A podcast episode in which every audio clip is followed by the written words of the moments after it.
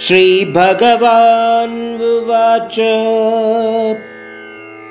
मया प्रसन्नेन तवार्जुनेदम् रूपं परं दर्शितमात्मयोगात्।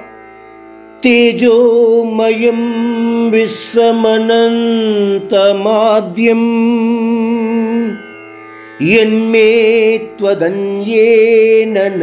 दृष्टपूर्वम्। हम याद करते हैं तो अर्जुन ने श्री कृष्ण से ब्रह्मांडीय रूप या विश्व रूप दिखाने के लिए जब कहा तो श्री कृष्ण सबसे पहले आनंद भरित सौम्य रूप को दिखाया। उसके उपरांत धीरे धीरे ब्रह्मांडीय रूप को दिखाया, जो रौद्र भरित और भयभीत था। अर्जुन भयभीत होकर श्री कृष्ण से प्रसन्न होने को कहा और सौम्य विष्णु रूप दिखाने को कहा। इस श्लोक में श्री कृष्ण अर्जुन को निडर होने का आश्वासन देकर कहते हैं कि, हे अर्जुन, तुम्हें डराने के उद्देश्य से रौद्र रूप नहीं दिखाया।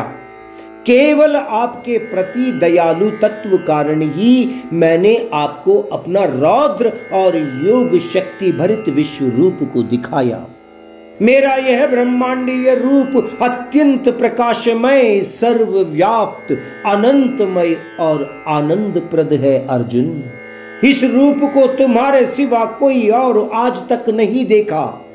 ठीक से अगर हम समझ पाते हैं तो परमात्मा ने रौद्र और सौम्य रूप प्रदर्शन द्वारा यह कहना चाहते हैं कि सृष्टि और विनाश मेरे अनंत ब्रह्मांडीय रूप का हिस्सा है। और विस्तार से समझाए तो इस रूप द्वारा यह भी कहना चाहते हैं कि भौतिक जीवन के सभी कोनों में आनंद और दुख एक समान है। कोई अंतर नहीं है इनमें।